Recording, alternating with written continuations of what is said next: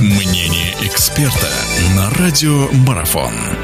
Друзья, я всех приветствую. Наш эфир продолжается. Мы вновь о спорте говорим. Теннис на очереди. Полуфиналы Ролан Гарос начались. Начались они для нас очень приятно. Маша Шарапова смогла одержать победу и вышла в финал. Вот, ну, обо всем, в общем, что сейчас во Франции происходит, мы побеседуем. У нас в качестве эксперта сегодня выступит наш прославленный теннисист Андрей Чесноков, которого, собственно, я и рад приветствовать. Андрей, здравствуйте. Здравствуйте. Андрей, ну что, Маша в финале, Маша Шарапова, с которой главные надежды были связаны. Маша в финале уже третий год подряд. В 2012 году она этот самый Эрлан Гарос выиграла. В том году, как мы помним, уступила Сирене в решающей битве. Да. Вот в этом году финал снова. Но надо сказать, что на пути к прошлому Эрлан Гаросу как-то Шарапова двигалась, к прошлому финалу двигалась поувереннее. Во всяком случае, у меня такое ощущение есть. Что-то как-то здесь тяжеловато дается игра. Согласитесь со мной или нет? Если нет, то почему? Ой, ну я могу сказать, что э, предыдущий матч против испанки был невероятно сложным. И э, испанка, она показала свою, наверное, лучшую игру против Маши. И то же самое произошло сегодня в Бушах. И э, то, что Маша выдержала и показала свой характер, и не сломалась, э, но это большой успех для Маши, я считаю. Потому что именно она прошла два тяжеленнейших матча. Особенно сегодня, когда Бушар играла потрясающе. То есть она все била, у нее все попадало. А, она поймала такой кураж.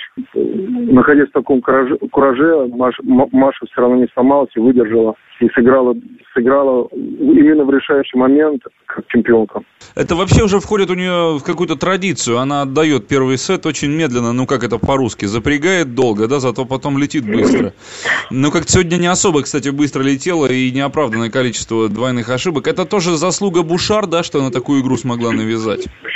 Ну, конечно, я считаю, что вот, вот эти двойные ошибки, которые Маша сегодня делала достаточно часто, и вот эти вынужденные эм, двойные ошибки, особенно на футболе, это, конечно, дает э, уверенность э, противниц, противнице. Но я вот еще раз говорю, все-таки, э, вопреки того, что Маша давала вот эти ошибки и подарки, она все-таки э, смогла э, чем-то другим компенсировать вот эти неудачи. То есть мощной игрой на задней линии. Потом э, все-таки у Маши показала именно настоящий чемпионский характер, то, что она не сломалась. Пока что соперница Шараповой не определилась, но там явным фаворитом считается Халеп и, наверное, скорее всего. Ну, хотя, что там мы будем загадывать. Я тоже, да. не, ну я тоже считаю, что Халеп э, явный фаворит, потому что настолько...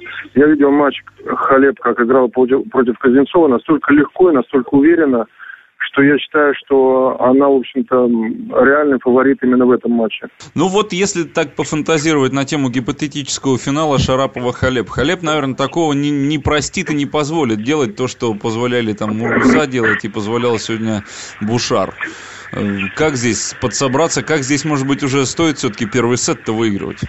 Во-первых, э, Бушар и Халеп играют э, немножко в разный теннис. Э, то, что я вижу, как ведет себя на корте Халеп и как Бушар, все-таки это не то же самое.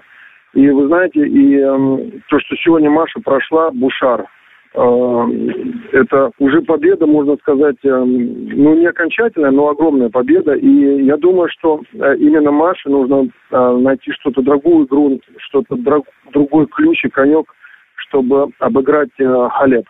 Я считаю, что Халеп реально может даже быть фаворитом, если она пройдет, конечно, дальше. Давайте посмотрим, давайте не будем загадывать, кто будет в финале, потому что все может быть.